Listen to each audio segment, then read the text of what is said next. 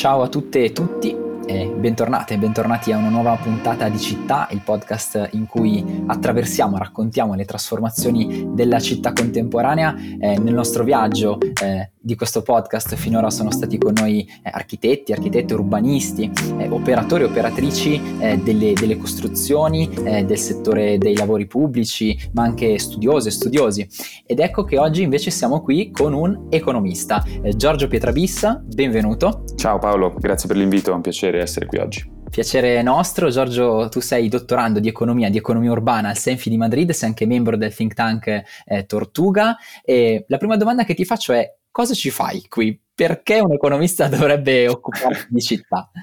Ma guarda, grazie di questa bella introduzione. Eh, la risposta eh, giustamente eh, non è facile, non può essere non ovvia per, per, gli ascoltatori. In realtà è molto semplice quando semplicemente si riflette sul fatto che eh, la disciplina economica come scienza sociale studia anche in gran parte i meccanismi umani che portano alla produzione e alla distribuzione del valore economico, quindi della ricchezza che creiamo come società. In realtà quindi eh, ragionando sul fatto che la distribuzione quando la pensiamo invece a livello geografico, eh, rispetto a quello che siamo abituati a pensare, è estremamente diseguale, quindi vediamo che a livello geografico le attività economiche e la popolazione si concentrano in pochissimo spazio, quelle che sono appunto le nostre città, allora ragionare sulla distribuzione del valore eh, ci fa capire subito che le città eh, dal punto di vista geografico sono il centro eh, dell'economia eh, globale oggi e il centro della produzione del valore delle nostre economie. Insomma, quindi potremmo dire che eh, torna di nuovo un concetto che abbiamo già incontrato più volte nel viaggio del podcast Città, che è quello di densità. Sì, certo. Allora, eh, effettivamente diciamo, una città per un economista non è altro che la densità e quindi intesa come assenza di spazio o distanza tra le persone e le cose. Un esempio eh, molto facile per iniziare a ragionare sul fatto che in realtà eh, la distribuzione della, delle attività economiche della popolazione sono molto diseguali, è pensare o cercare anche su Google facilmente una mappa del mondo di notte, fotografata dai satelliti e messa insieme, di solito la NASA ne, ne produce alcune, in cui si vede che in realtà il nostro mondo non è, non è altro che una serie di puntini come se fossero tante piccole stelle e che quindi le nostre geografie economiche, pensiamo agli stati, alle nazioni, alle regioni su cui ragioniamo di solito, quindi qual è il PIL dell'Italia, qual è il PIL dell'Europa, come funziona l'economia, in realtà l'economia non è altro che la somma di questi tanti piccoli puntini che vediamo di notte eh, nel mondo grazie alle luci,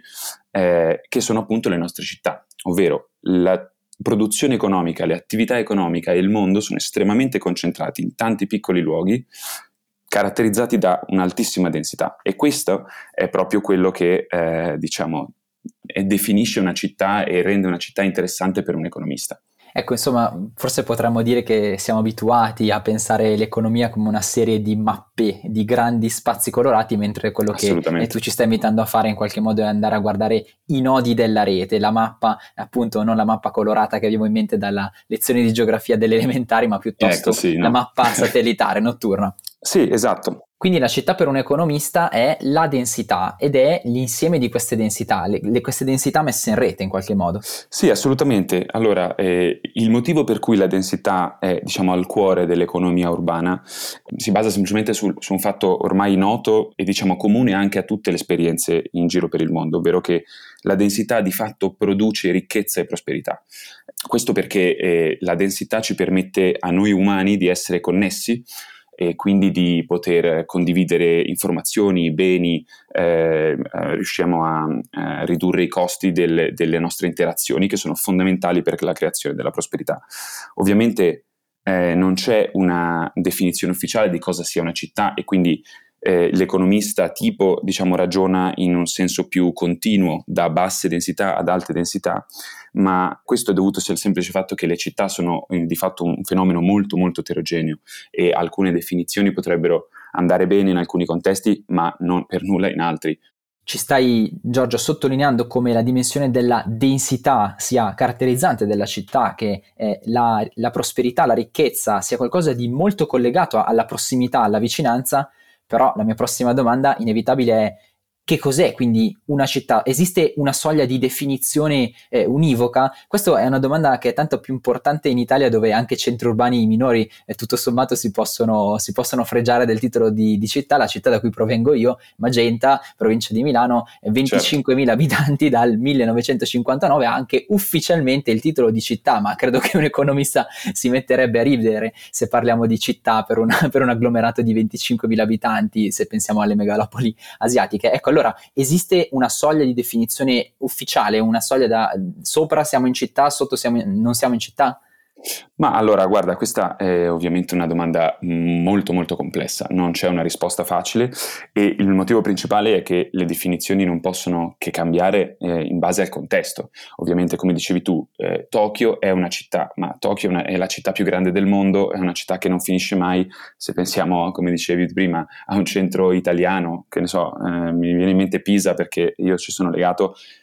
Pisa fa meno di 100.000 abitanti, però nessuno si sognerebbe mai di dire che non è una città. Però ovviamente no, non possiamo compararla con Tokyo. Allora le definizioni inevitabilmente cambiano con il contesto e non possono essere univoche. Ok, non è solo questione di numeri quindi. Assolutamente, diciamo nelle grandi famiglie delle definizioni può essere pensato diciamo, più un, un genere di definizioni che si basano su caratteristiche fisiche delle città e quindi limiti del costruito, le infrastrutture, eccetera, eccetera. Però anche lì non è facile perché il costruito sulla superficie della terra è di fatto un continuo, no? da un casolare in mezzo ai campi non possiamo pensare che sia, costituisca una città, giusto? Allo stesso tempo però eh, ci sono anche delle famiglie di definizioni che sono più rivolte a, a, alle attività umane e quindi sono definizioni più funzionali, che ragionano sulle persone, dove sono e come si muovono nello spazio.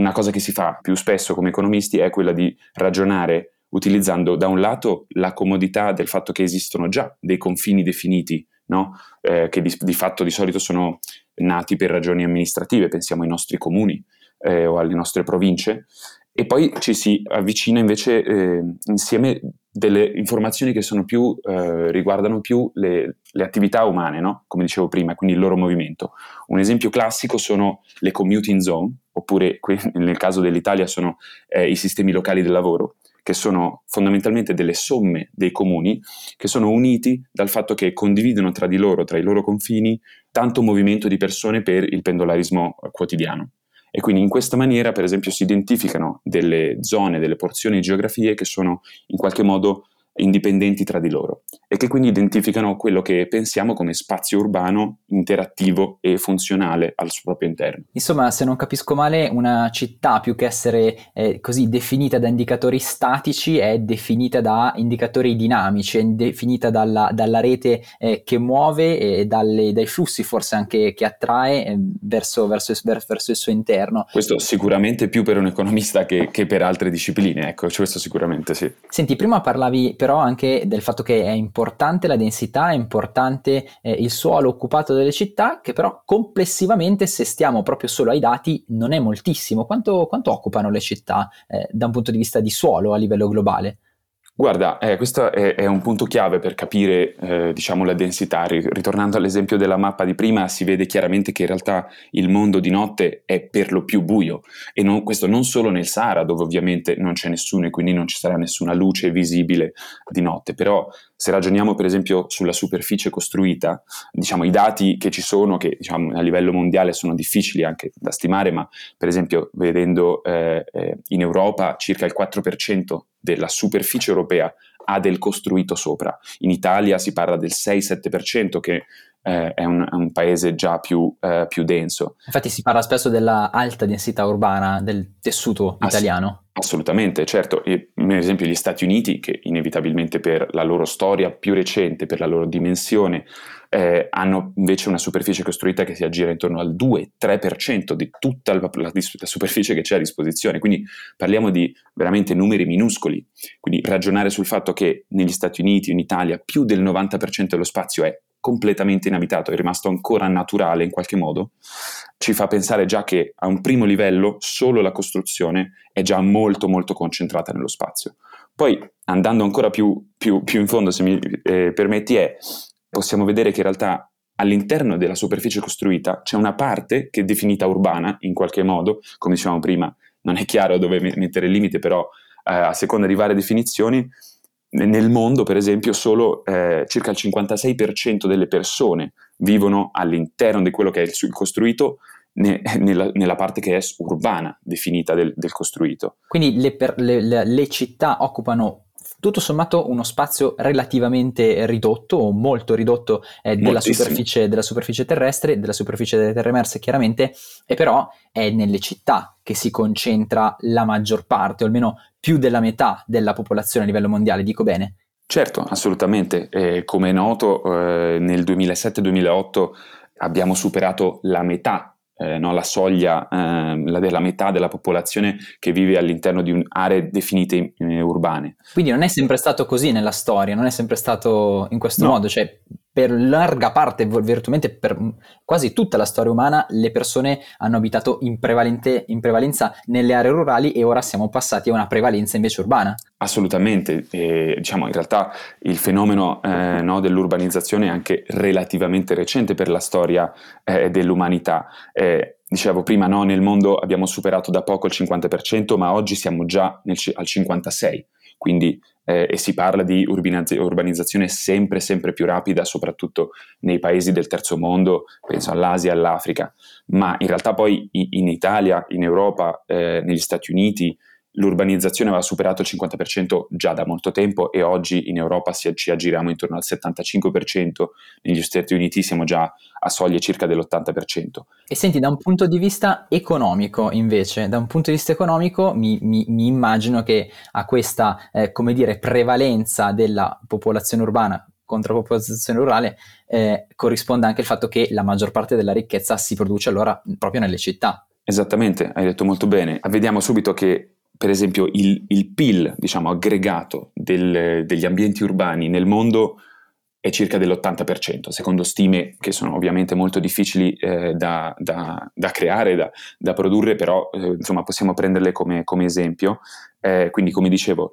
le città del mondo eh, nonostante eh, contengano solo il 56% della popolazione, producono l'80% del valore economico della ricchezza. Diciamo, ci sono tanti numeri no, per raccontare questo fatto. Un altro, per esempio, è che le prime 12 realtà metropolitane o mega città del mondo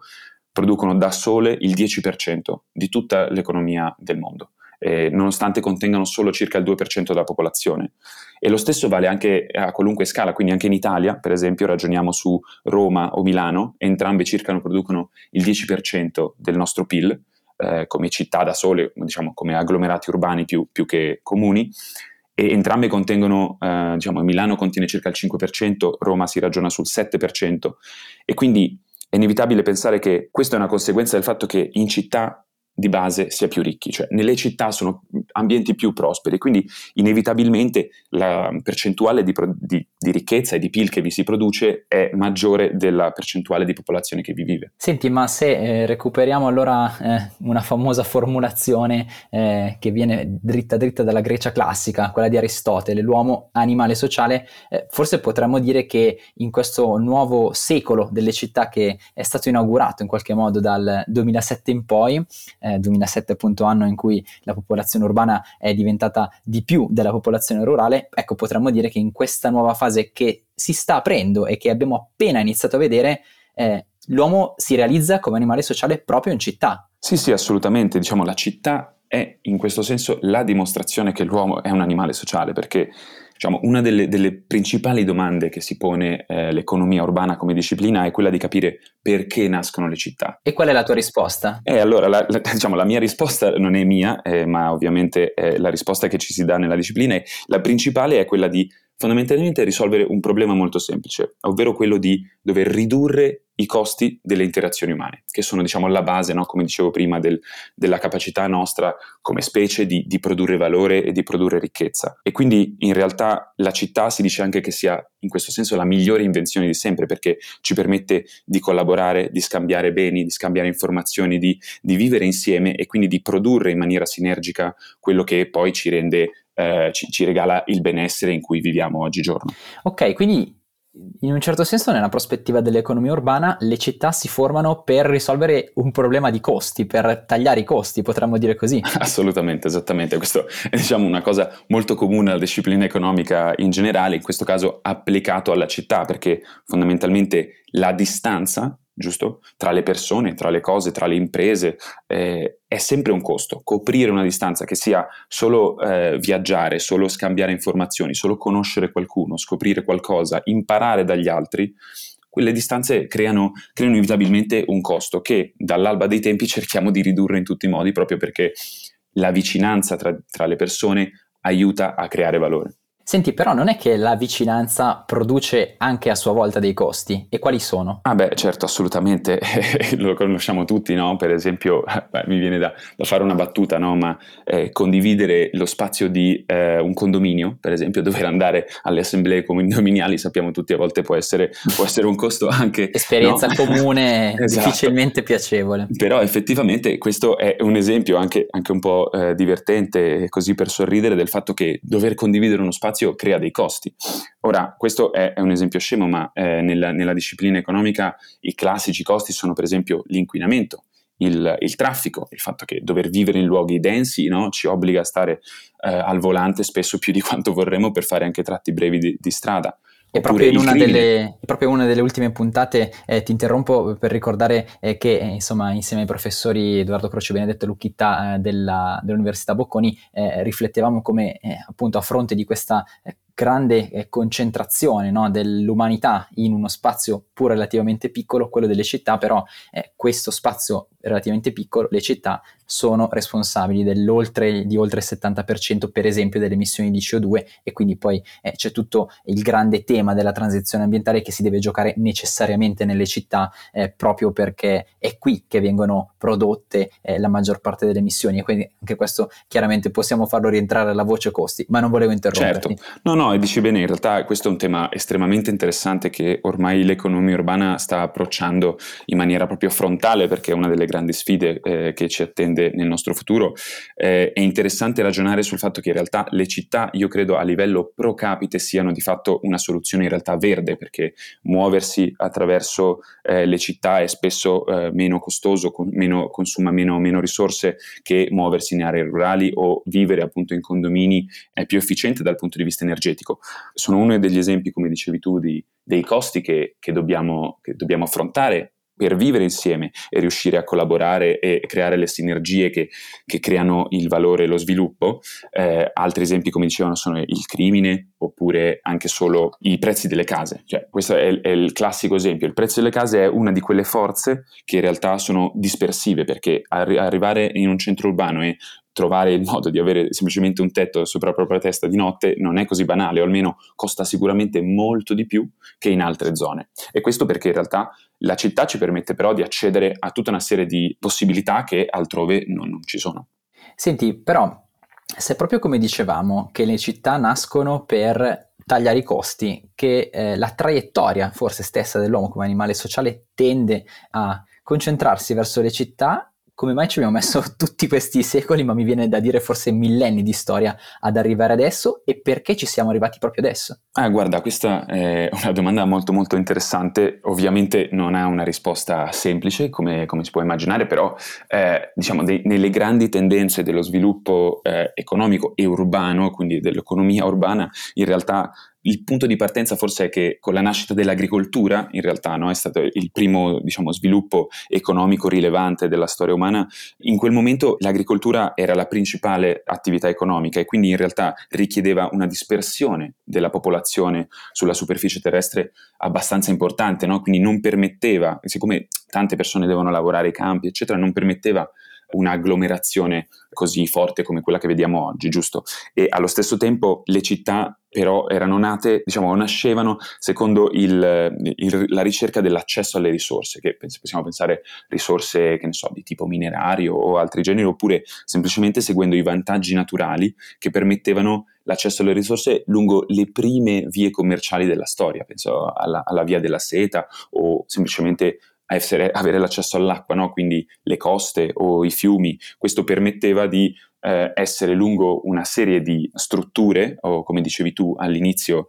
eh, network, che quindi riuscivano a, a favorire un accesso a, alle risorse che magari venivano prodotte altrove. In ogni caso, fino alla, eh, diciamo alla nascita del, dell'industria, quindi alla rivoluzione industriale, la storia urbana non, non è stata diciamo, una storia così prevalente appunto e solo con, con, l'industrializzazione le città sono diventate gli snodi principali della produzione globale perché in realtà la produzione si è concentrata molto e le città sono diventate i luoghi dove attirare e diciamo dare casa a tutti quei lavoratori che si sarebbero mossi dalle campagne dove, dove facevano gli agricoltori ai centri urbani dove invece iniziavano a lavorare nelle imprese. In questo senso questa è stata un po' forse uno dei più grandi movimenti di urbanizzazione eh, nella storia recente. E poi in realtà successivamente diciamo, nel grande eh, schema delle, delle, delle, città e dell'economia urbana, eh, mano a mano che eh, l'economia dei trasporti e i processi tecnologici hanno ridotto i costi di muovere beni e persone attraverso le geografie, allora eh, le, le, industrie e la manifattura diciamo, si sono spostate dalle città, hanno abbandonato i grandi centri urbani per ridurre i costi di produzione, fondamentalmente sono andate altrove e quindi le città dopo la seconda guerra mondiale si sono trovate in realtà in un momento anche un pochino di difficoltà. Negli Stati Uniti molte città erano ormai dei luoghi degradati, pensiamo eh, a Detroit o altri casi come Seattle, eh, che hanno storie eh, che sono famose per appunto eh, il, il, degrado che, che, c'è stato nell'epoca post-industriale, con, pensiamo al crimine o alla depopolazione in generale. Oggigiorno invece con l'economia globale, finalmente globale e digitale, ed è quella diciamo dominata dai servizi, le città sono tornate eh, in realtà nel, in auge eh, assolutamente, grazie alla loro resilienza sono riusciti a resistere e oggi sono al centro del, di come la nostra economia funziona perché fondamentalmente premiano l'essere intelligenti o, o avere delle, delle, skills che eh, si investono bene nei mercati che più eh, diciamo, funzionano oggigiorno. Questo quindi ci fa capire che oggi ormai la geografia è intesa come eh, spazio fisico, spazio appunto geografico o dimensione del terreno conta sempre meno per la distribuzione delle nostre attività sul, sullo spazio. E c'è per esempio un, un, interessante studio uscito nel 2018 che spiega come oggi all'interno dei paesi circa il 35% della distribuzione delle luci appunto di notte, come dicevo all'inizio per chiudere un po' il ciclo, solo il 35% di questa distribuzione può essere spiegato o attribuibile a cause che sono prettamente fisiche o geografiche. Quindi i restanti due terzi in realtà sono spiegati da fattori umani ormai, come appunto l'interazione tra eh, network di città tramite la tecnologia, i trasporti, le comunicazioni e la produzione. Quindi diciamo ormai eh, l'economia urbana è molto umana, quindi molto eh, sociale e quindi molto economica. Insomma, Giorgio, siamo partiti da una prospettiva economica che però ne ingloba tante altre, la prospettiva eh, sociologica in un certo senso, eh, sicuramente uno sguardo geografico, ma anche un excursus storico. Eh, siamo partiti dal ricordare come in fondo l'agricoltura abbia eh, creato le città perché ha permesso un'accumulazione di beni e domanda di servizi, ma in un certo senso è stato anche per lungo tempo, per millenni letteralmente, una forza che eh, teneva le persone appunto non nella densità, ma piuttosto nella, nella dispersione per poter stare vicino ai campi e poi eh, accelerazione della, della, rivoluzione industriale dove le città eh, crescono grazie alle industrie e le industrie sono nelle città e poi un'ulteriore accelerazione che è quella che, che abbiamo vissuto negli ultimi anni e che stiamo eh, vivendo sempre di più dove l'industria si sposta fuori dalle città, eh, virtualmente diventa invisibile e l'economia eh, delle città dentro, dentro questi vuoti cresce o ricresce sempre più servizi, sempre più economia della conoscenza, sempre più scambi tra città che sono veramente un po' i nodi delle dell'economia mondiale. Esatto. Ti ringrazio molto per questo eh, così excursus a, a volo d'uccello sulla eh, storia delle, delle, nostre città. Mi verrebbe da chiederti eh, verso dove va questa storia. Eh, guarda, questa domanda, un'altra domanda da un milione di dollari, come tante di quelle che, che giustamente mi hai posto oggi, eh, è difficile, diciamo, eh, prevedere il futuro delle città. Eh,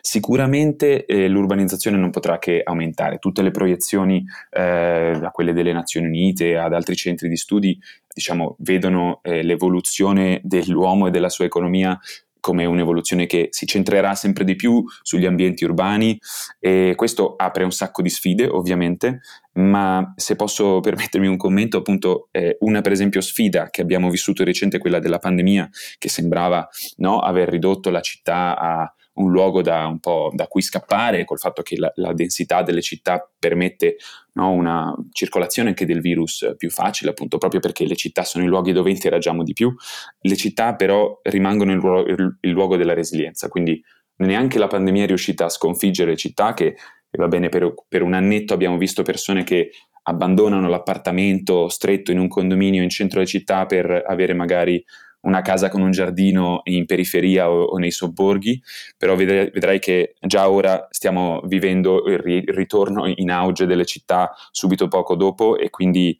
in realtà le, il futuro delle città è sicuramente il futuro centrale de, de, dell'economia globale, proprio perché le città di fatto vivono di resilienza e sono ormai la, la struttura più resiliente de, della storia umana perché sono sempre esistite e hanno attraversato i secoli e i cambiamenti dell'organizzazione delle nostre società tra gli stati, le guerre, sono sempre sopravvissute a tutto. Davvero, davvero molto interessante e sicuramente queste trasformazioni continueremo così a provare a leggerle, provarle a interpretare e sicuramente raccontarle eh, nel percorso di questo nostro podcast Città. Io eh, ringrazio molto eh, di nuovo Giorgio Pietrabissa, dottorando di economia al Senfi di Madrid e membro di eh, Tortuga, per essere stato con noi. Grazie Giorgio. Figurati, Paolo, un piacere veramente. E do appuntamento a tutte e tutti voi a una prossima puntata di Città. Ciao!